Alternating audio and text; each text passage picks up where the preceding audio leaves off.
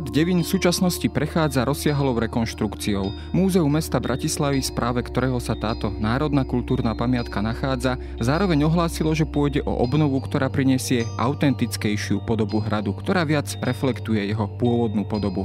Čo to presne znamená a ako sa dnes vlastne obnovujú hradné ruiny, či všeobecne naše architektonické dedičstvo, aké metódy dnes používa pamiatková ochrana a ako tomu bolo v minulých desaťročiach. Nezostaneme teda len pri hrade Devín, ale nahliadneme do remesla pamiatkárov, Veď konec koncov výsledok ich práce sa výrazným spôsobom zapisuje do celkového charakteru kultúrnej krajiny. Počúvate Dejiny, pravidelný podcast denníka SME. Moje meno je Jaro Valent, som šéf-redaktor časopisu Historická reví a rozprávať sa budem s odborníkom na prípravu projektov obnovy pamiatkových objektov Vladimírom Kohútom. Okrem iného aj nositeľom ceny Alžbety Gunterovej Majerovej za mimoriadny prínos v oblasti ochrany pamiatkového fondu na Slovensku. Chcem zároveň pripomenúť, že aj tento podcast je teraz pohodlne dostupný spolu s ďalšími priamo cez aplikáciu SME. Predplatitelia prémiového predplatného SME ich v aplikácii dostanú bez reklamy. Ak chcete priamo podporiť naše dejiny, kúpte si predplatné cez predplatné.sme.sk lomka podcast. Pomôžete nám v našej práci.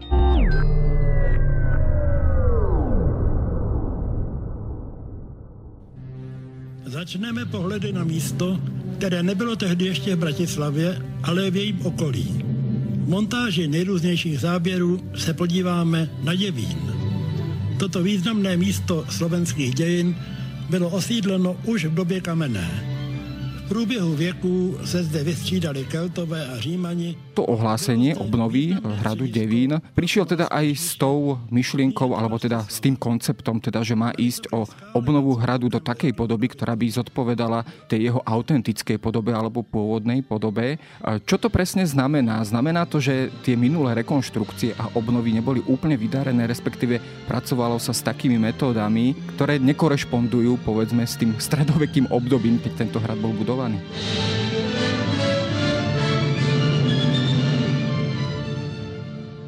ja by som vás hneď na začiatku trochu popravil, lebo my sa nejdeme usilovať o prinavrátenie do nejakej historickej podoby hradu Devín, lebo to by, bolo, to by bola umelá rekonštrukcia, na ktorú nemáme ani právo, ale ani vedomosti, hej, že ako to vyzeralo. A súvisí to aj vlastne s mojím zameraním. Ja som statik, ktorý pomaly budúci rok 50 rokov pracuje v oblasti pamiatkovej starostlivosti.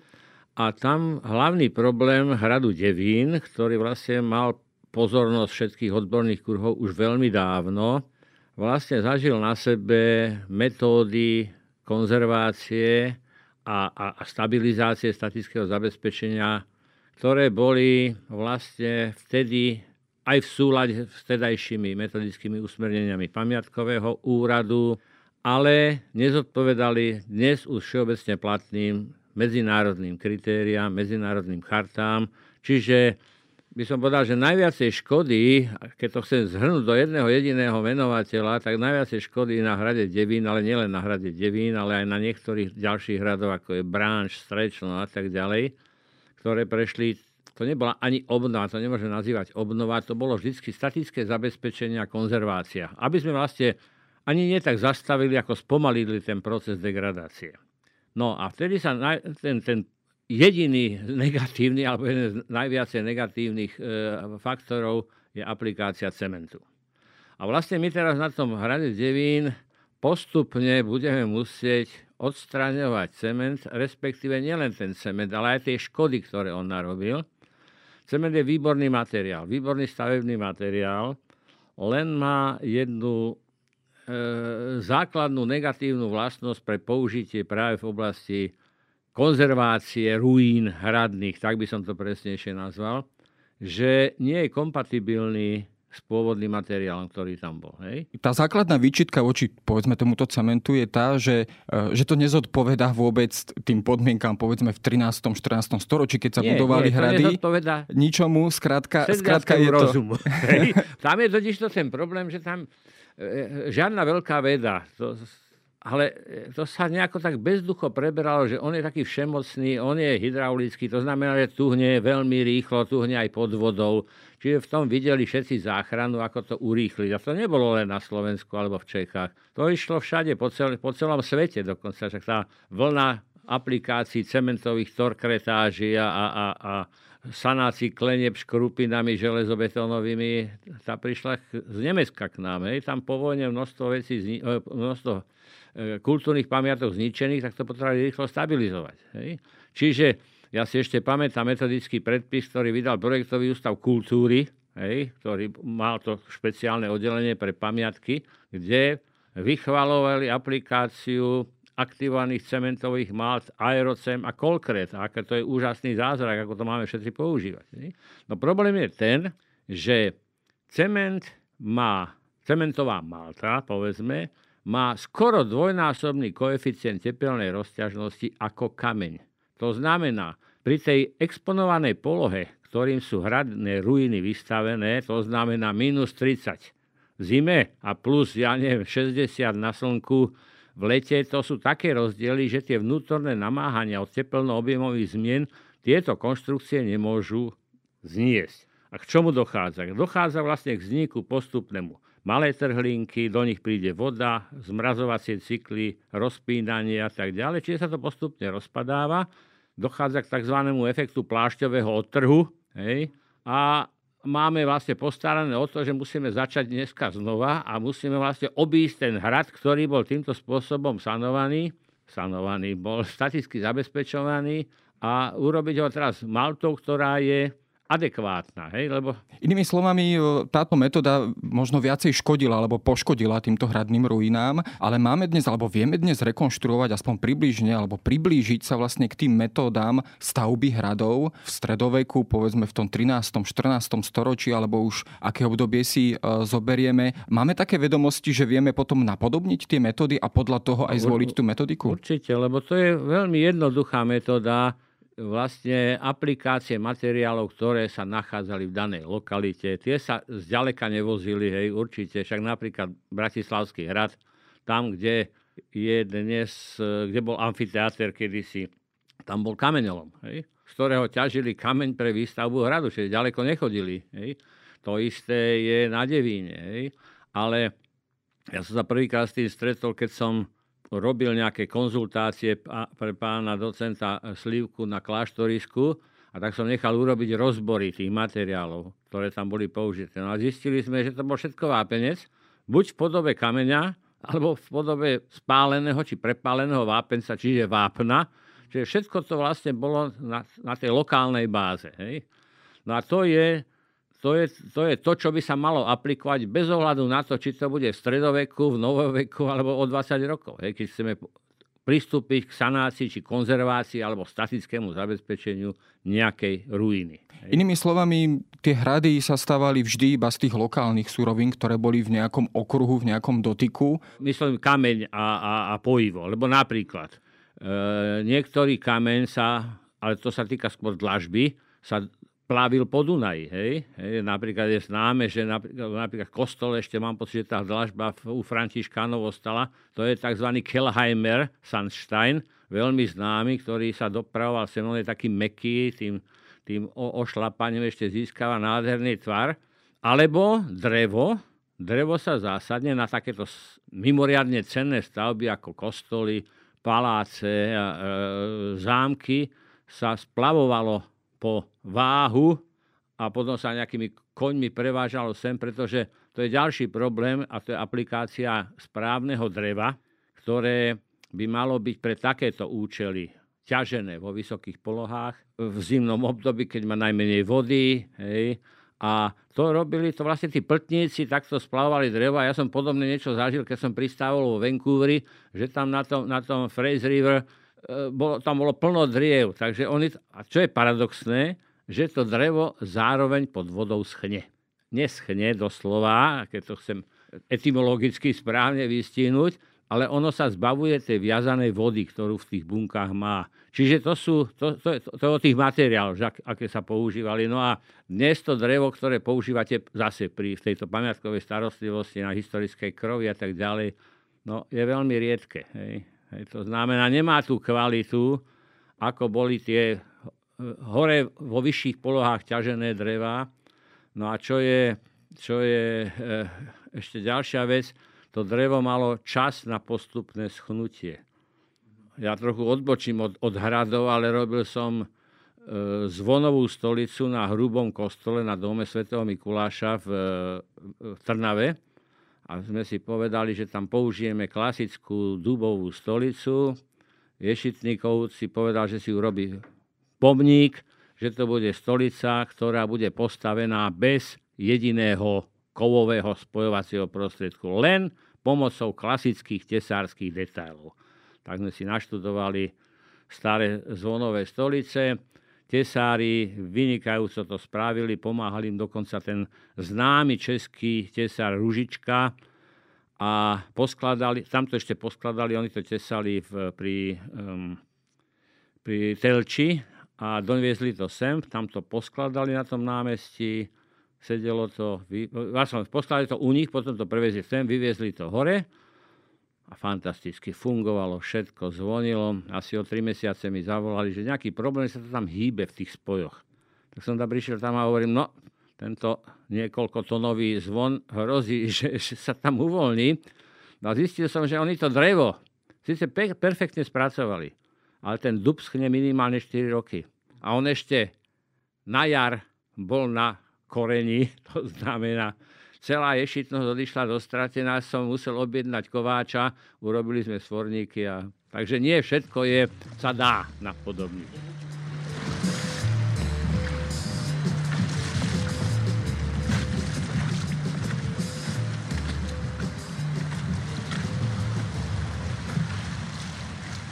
Možno nemáme toľko času, ako, aký, ak, koľko mali oni, alebo nie sme možno zvyknutí na taký rozsah času a trošku sa pohybujeme v iných časových rovinách. Ale predsa len opýtam sa znova ako laik. Vy ste spomenuli, že naozaj tie, tie hradné, uh, hradné objekty boli budované predovšetkým uh, z tých surovín uh, v okolí. Nie je to dnes možno problém v globalizovanom svete, keď naozaj ten tovar mnohoraký putuje z iných koncov sveta, niekedy sú to naozaj predmety základnej potreby. Sme si tak dnes zvykli vlastne na takýto režim. Dne, nie je dnes problém vlastne zohnať tie lokálne súroviny na obnovu hradu? No, takto. Pri e, kameni je to problém, hej? lebo však niektoré kameňolomy zatvorili už, že nie sú funkčné. Ale čo nie je problém, je vápno. Už ne, a nejde teraz o to, že musíme použiť lokálnych zdrojov to vápno. To znamená ten vápenec nájsť na tom mieste, vypáliť ho a tak ďalej. Hej? Ale malo by to byť vápno a to je jedno, či to je vápno z Čech, zo Slovenska, z Rakúska, alebo odkiaľ, lebo ono má všeobecne rovnaké vlastnosti.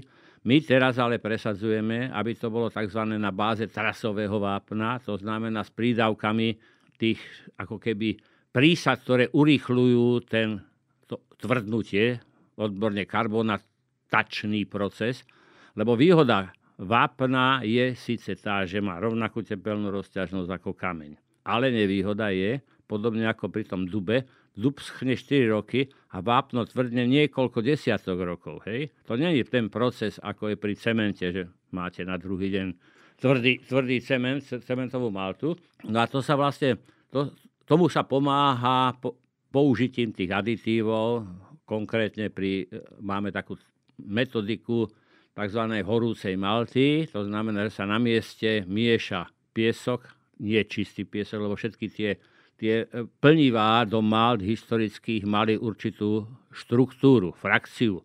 To znamená, hrubšie frakcie tam sa prejavujú, pridávajú. A to sa mieša s nehaseným vápnom, na kope sa to hasí a pridáva sa do toho tzv. ten pucolánová prísada, metakaolín, ktorý sa obchodne volá Mephisto L05. To celé Slovensko, tieto akcie, čo sa robia na hradoch, už poznajú túto technológiu a aplikujú to. Hej? A vtedy sa urýchli ten proces a vlastne nestrácame tie výhody klasické, klasickej vápenej malty. Inými slovami, vieme obísť možno časovú slučku, alebo ako by som to nazval. Oni naozaj tie hrady stavali po desiatky rokov, trvalo to dlhý čas. Vieme my teda dnes tento proces skrátiť v rovnakej kvalite, teda aby sa približovalo aj v tej pôvodnej podobe a kvalite, ako, ako, ako boli originálne tie hrady postavené? Vieme, vieme to skrátiť, napríklad pri tejto malte to vieme skrátiť tými aditívami, ale čo napríklad nevieme my zabezpečiť bežnými prostriedkami, to je ochrana korún. To je špeciálna téma, ktorá momentálne je predmetom veľkých diskusí,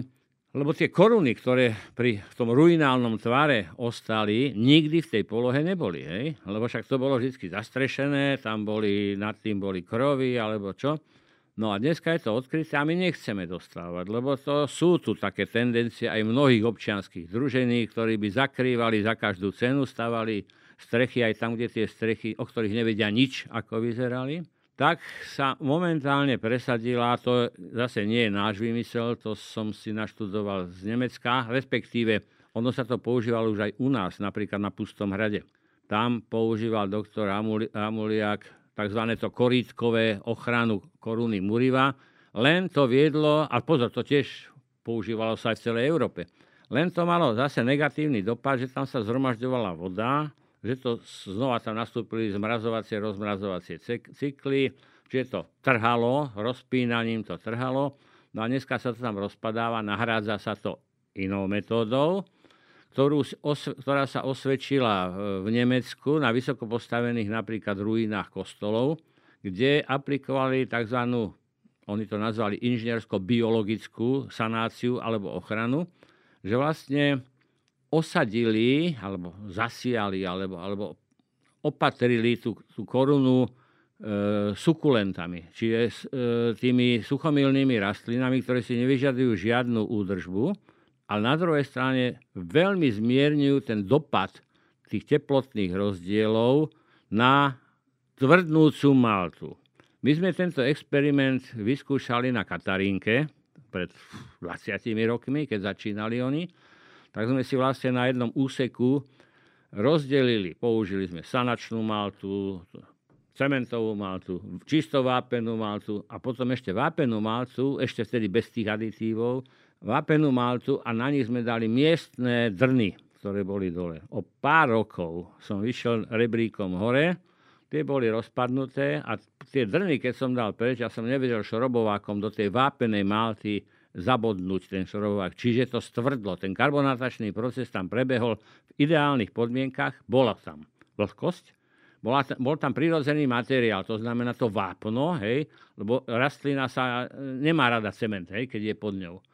A, a hlavne tie teplotné rozdiely tam neboli také veľké. Čiže sa to osvedčilo, i keď dneska sa burcujú niektoré občianské združenia, ktoré by chceli zastrešovať a hovoria, to sa nedá, to, to nefunguje.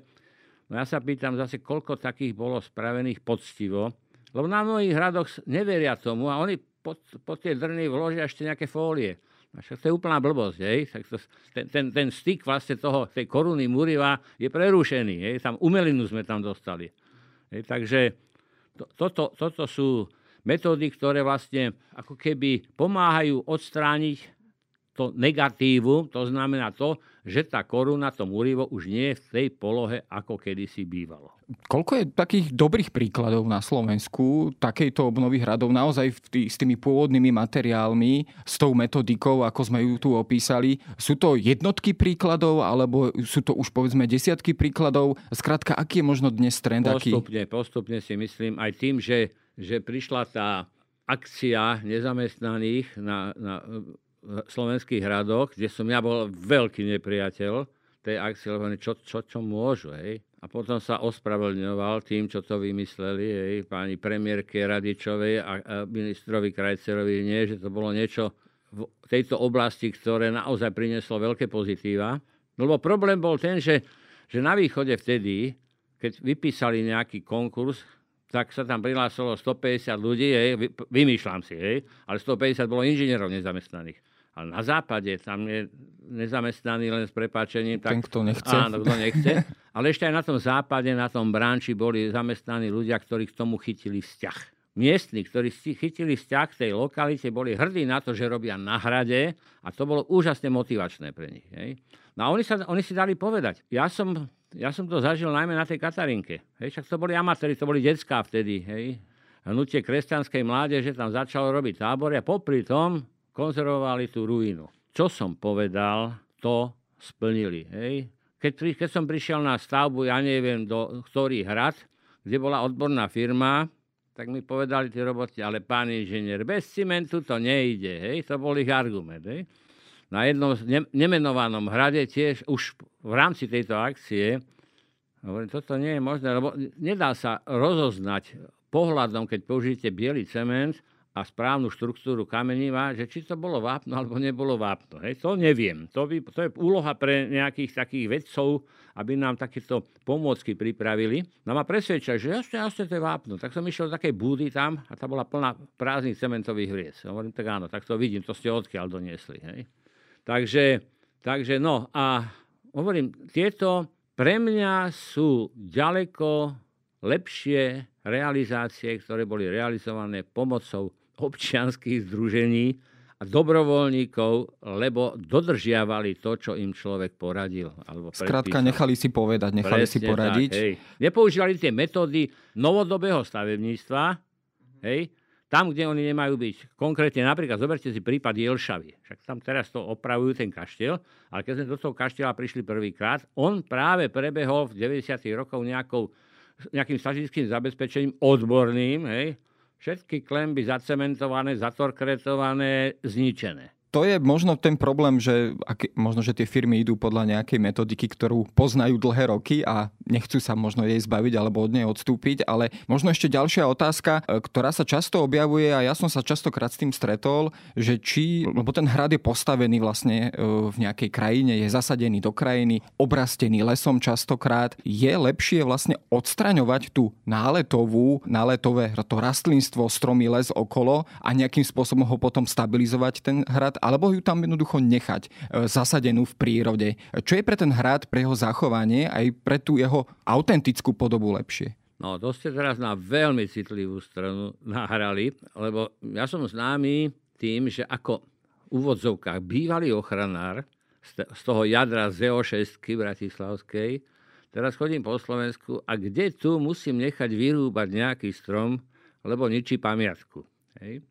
No problém je ten, že asi treba mať mieru. Ja som sa práve kvôli tomu, že, že som ten bývalý ochranár, tak som sa touto témou veľmi, veľmi zaoberal aj v zahraničnej literatúre. A zistil som, že napríklad boli robené výskumy, ktoré skúmali vplyv, negatívny vplyv koreňového systému na objekt. A spracovali niekoľko desať tisíc prípadov do tabulky, kde v prvom stĺpci, no prvom stĺpci je názov, ale v prvom stĺpci s hodnotami je hodnota v metroch, do, v akej vzdialenosti sa objavili prvé negatívne príznaky, čiže prvé poruchy. A druhý stĺpec je, v, akých, v, akých, v akej metrovej vzdialenosti, v koľko metrovej vzdialenosti sa objavili negatívne poruchy s 90-percentným výskytom. To znamená štatisticky už veľmi, veľmi hodnoverné. No a tam sú zaujímavé e, e, údaje, napríklad Baroková lipa, ktorá sa vysádza pri kostoloch a pri kaplnkách najmä, má tú kritickú vzdialenosť 11 metrov. Čo nie je až tak veľa. Na druhej strane, konkrétny prípad, teraz som mal v Sekuliach, kde ja neviem, 6 líp a, a 5 pagaštánov, ktoré tam vysadili okolo kostola. Všetky boli v kritick, pod tý, tými kritickými vzdialenosťami. No ale ne, ne, nejdeme to riešiť tým, že to ideme, ideme vyrúbať, lebo tie príznaky neboli také. Čiže tam treba sa ešte presvedčiť, že či ten, napríklad nejakou pásovou sondou, či ten koreňový systém zasahuje tam, či už začal škodiť. E, u nás čo jediné sa ne, poriadne nerobí už dlhé roky je údržba. Hej? A v rámci údržby neznamená len, že pôjdem a vyčistím ríne zanesené, hej? alebo neviem čo, ale ja aj tie stromy musím ošetrovať. Čiže musím ich orezávať. Hej? To je, Hovorí sa to tiež sedliacké, že aká, aká koruna, taký koreňový systém. A z toho sa dá jednoznačne už usúdiť, respektíve orientačne usúdiť, že či ten koreňový systém môže zasahovať alebo nemôže zasahovať. Konkrétny prípad bol Marianka Sveta Studňa. Keď sa pozeráte do, pred vstupom, naľavo jedna lipa, ja neviem, 2,70 m od kostola, krásna, pekná lipa, ale celý prilahlý múr, vrátane nadokeného klembového pásu, všetko potrhané. Celé ostatné nebolo také. Tak som hovoril, no nie, tak dobre, urobte sondu, keď, sa, keď nechcete. A on ten strom musí ísť preč. Urobili sondu a taký 20 cm koreňový systém išiel dovnútra. Čiže treba si dávať pozor aj, aké stromy a kde ich sadíme. Čiže napríklad táto veľká hurá akcia, ktorú pán primátor bývalý aj terajší začal, ja sa ho pýtal, no ale dávaj si pozor, kde a čo budeš sadiť. Hej? Lebo to sú, ja si pamätám, keď môj otec ešte, ja som z Liptovského Mikuláša, a keď sme bývali v takom paneláku, tak vedľa otec so susedmi sadili tam všelijaké stromy v okolí, ale ja tvrdím, že polovica z nich už musí byť preč, lebo bola tak blízko. Čiže to je taká tá aktivita neriadená. To si treba uvedomiť a hlavne treba zabrániť tomu rozrasteniu do nebezpečných vzdialeností. Ale býva to povedzme aj opačne, že, že naopak ten les alebo aj ten koreňový systém tých stromov ako keby trošku stabilizuje povedzme to hradné bralo? To ale... je, nie, bralo sa nedá stabilizovať koreňovým systémom, ale napríklad navážka sa dá stabilizovať koreňovým systémom, ale nie stromov, ale kríkov. Hej? Napríklad, keď sa pretváral hradný vrch v rámci akcie v 80. rokov, tak tiež tam sa presúvali nejaké navážky, nevedeli sme čo s tým, tak, tak sa to uh, urobilo tak, že sa tam dala sieťovina prikotvená, aby nebola viditeľná a nasadili sa tam kriaky, ktoré to stabilizovali. Áno, dokonca máme aj pozitívne prípady. Napríklad veľmi pozitívny prípad je stromu na Tematíne, vo vnútri v jednom nádvorí krásny strom. No to vytvára úplne ideálne miesto, aby si tam človek, keď tam vyjde hore, odýchol pod tým stromom. Tam je ďalší problém, že keď sa aj ten výrub tých stromov by sa mal, riadiť, e, by sa mal realizovať riadenie, lebo tým, že potom vytvoríme nejaké koridory pre tie výchrice, tak vlastne nám padne aj strom, ktorý padnúť nemal. Hej. Ešte je taká zásada, napríklad anglické predpisy hovoria, minimálne 5 metrov od objektu by nemal byť strom. Čiže keby sme aspoň toto dodržiavali, ja sa aj preto snažím napríklad na tých hradoch, podľa toho, aká je konkrétna situácia, ale vôbec nedodržiavať tieto kritické vzdialenosti, ktoré sú medzinárodne výskúmané, keď sú tie poruchy nie evidentné. A v tom prípade sa snažíme skôr uplatniť ten jeden z princípov, ktorý je deklarovaný v tých medzinárodných chartách o tzv. monitoringu, a až keď monitoring nám preukáže, že k niečomu dochádza, až vtedy zasiahneme. Hej? Lebo u nás, to máme ešte zo socializmu taký zvyk, že pri odstraňovaní porúch použijeme všetky možné prostriedky, piloty, triskový kráš, spínanie e, predpínacími ťahadlami a tak ďalej a tak ďalej, ale neostraníme príčinu. Ďalšia taká vec, možno, s ktorou je možné sa stretnúť, je taká tá tendencia alebo snaha možno niektorých, možno viacerých obnoviť ten hrad do tej pôvodnej podoby, to znamená ako keby ho domurovať. Ako sa na toto dívate? Je to, je to, je to už v pod, podstate za hranicou nejakej vedy? Dostávame sa do nejakého povedzme rozprávkového sveta, pretože nevieme presne, ako tie priestory vyzerali. Krátka sú to skôr nezdravé tendencie alebo nezdravé očakávania? Nie som kompetentný, lebo som statik, nie som metodik, ale myslím si, že to je taká Disneylandiáda, že až, hej, to sú tie všelijaké romantické dostavby, ktoré nemajú miesto v normálnej pamiatkovej starostlivosti. Lebo pamiatková starostlivosť je konkrétne vedená medzinárodnými chartami, ktoré sú všeobecne prijaté v rámci eh, UNESCO, v rámci ICOMOSu, my napríklad v tej našej oblasti sme sa nemali čoho chytiť. Ešte, ešte donedávna boli rôzne charty o tom, že ako sa má starať e, štát o ľudovú architektúru, ako sa má starať o podmorskú archeológiu a neviem čo. Ale pre nás statikov niečo takého neexistovalo, až keď sa v roku, okolo roku 2000 vydala charta, odporúčania, vtedy to boli najprv odporúčania, teraz sú to zásady pre e, statickú konsolidáciu a tak ďalej národných kultúrnych pamiatok, kde už presne je vymedzené, ako máme postupovať. Hej? Že máme ísť metodou postupných krokov. Že keď vieme o nejakej... Najprv zistíme, urobíme tzv. pasport. My bežne začíname, to sa podarilo na Slovensku presadiť, že sa začína pasportom, to znamená, sa prejde celý areál hradu, zdokumentujú sa všetky poruchy, kategorizujú sa, tie treba urobiť okamžite, lebo je tam havarijný stav, tie do dvoch rokov, tie do piatich rokov a tak ďalej. A už ten užívateľ, respektíve to, buď to občianské združenie, alebo obec, alebo kto to má, kto to vlastní, vie, ako má postupovať. Čiže urobí sa taký cestovný plán. Akoby. Áno, presne mm-hmm. tak. Hej. Takže to, v, tejto, v tejto oblasti už máme pomôcku, že už to nemusím hovoriť, že ja to odporúčam, že to robil Kohut, no dobre, no a ako mi istý pán, ktorý chodí po Slovensku a, a, a zasahuje do oblasti orgánov a zvonov, lebo je to jeho živnosť, tak som robil v kostole v Porube pri Prievici. Ma pozvali pamiatkári, lebo chceli vyhodiť jednu starú drevenú stolicu. Nahradiť ju kovovou. Tento pán potreboval tam elektrifikovať zvony alebo čo. Tak som napísal, že podľa liburských zásad, ktoré boli v Nemecku priateľov, v Nemecku existuje už dlhšiu dobu tzv. Wissenschaftliches Ausschuss für das Glockenwesen, kde je šéfom zástupca konferencie biskupov nemeckých a zástupcom je zástupca Evangelickej církvy Augsburského Izraela, čiže veľmi ekumenický vedecký výbor, ktorí odporúčajú práve aplikáciu pôvodných drevených stolíc a nie prepojenie, napevno, zamurovanie, ako, to bolo, ako tomu bolo napríklad v tej Trnave. No, tak mi odpísal, nie ten pán, ale to dal pánu Farárovi asi do, do, do tohoto do, ako tému, že čo to je za drzosť, čo si to dovolujem, že sa predsa pohybujem na území Slovenska, aby som tu nezanášal nemecké maniere. No, našťastie, medzi tým, už zásluhou nadšencov z Košického pamiatkového úradu boli prijaté metodické zásady pre zvonárstvo a používanie zvonov. Hej. To je úžasná pomôcka, lebo už nemusím hovoriť, že to Kohut povedal, ale to je v zmysle týchto metodických pokynov. A v tom, tejto e, oblasti sa momentálne tiež dejú veľké veci, lebo sa prijíma metodika na pamiatkovom úrade, ktorá bude platiť. Je, také niečo ako, ako sú normy. Ale hovorím, už aj v tej našej oblasti existuje tzv. norma ISO 13822 o posudzovaní konštrukcií pri prestavbách, ktorá má prílohu I pre pamiatkové objekty.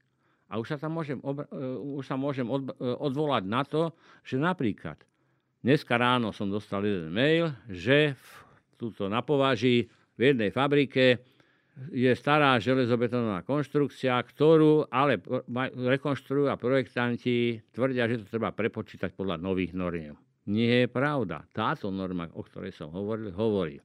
My môžeme posudzovať konštrukcie aj na základe doterajšieho funkčného stavu, to znamená, ak je konštrukcia bez poruch, nebudeme zvyšovať zaťaženie, tam sa nezvyšuje, naopak sa znižuje, tak môžeme tú konštrukciu považovať za spolahlivú.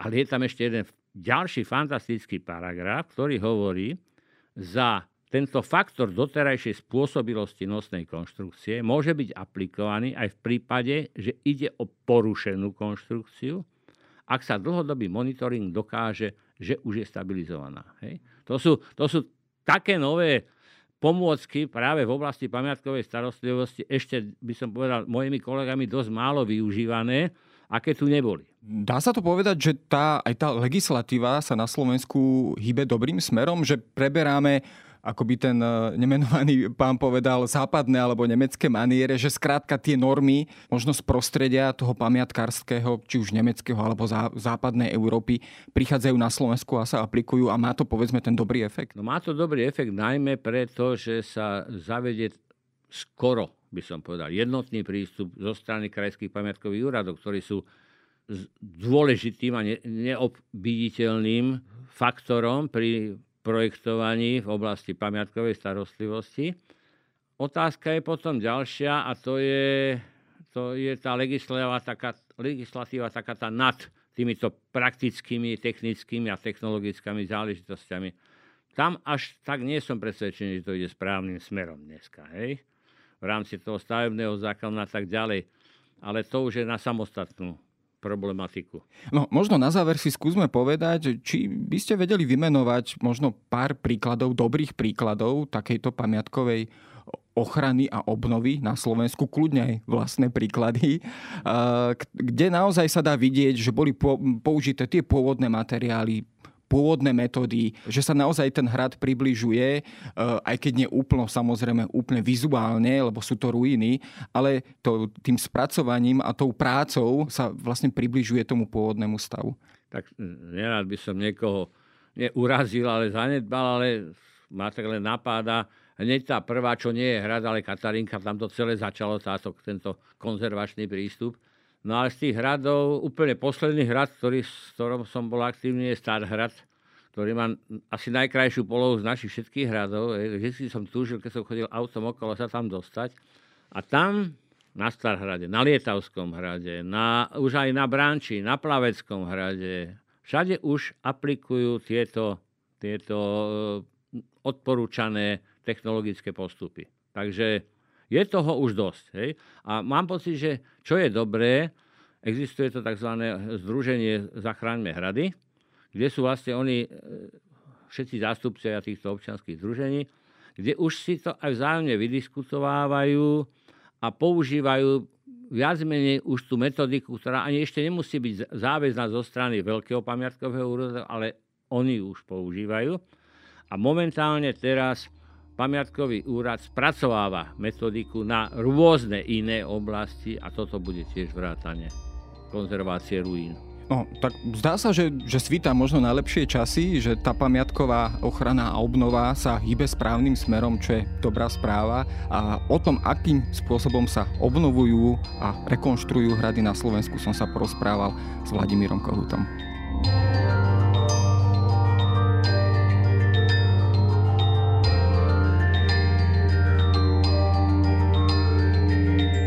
To je na dnes všetko. Počúvali ste Dejiny, týždenný podcast denníka Sme a historickej reví. Podcast Dejiny vychádza každý týždeň v nedelu. Prihláste sa na jeho odoberanie vo svojej podcastovej mobilnej aplikácii na platformách Google Podcasty, Apple Podcasty alebo v službe Spotify. Všetky diely nájdete aj na adrese sme.sk lomka dejiny alebo historickareví.com. Ak sa vám podcast páči, môžete ho ohodnotiť. Ak mi chcete poslať pripomienku, môžete sa pridať do podcastového klubu denníka Sme na Facebooku alebo mi poslať mail na adresu jaroslav.valent zavináč petitpress.sk Ja som Jaro Valent a na tvorbe tohto podcastu sa podielal aj Viktor Hlavatovič.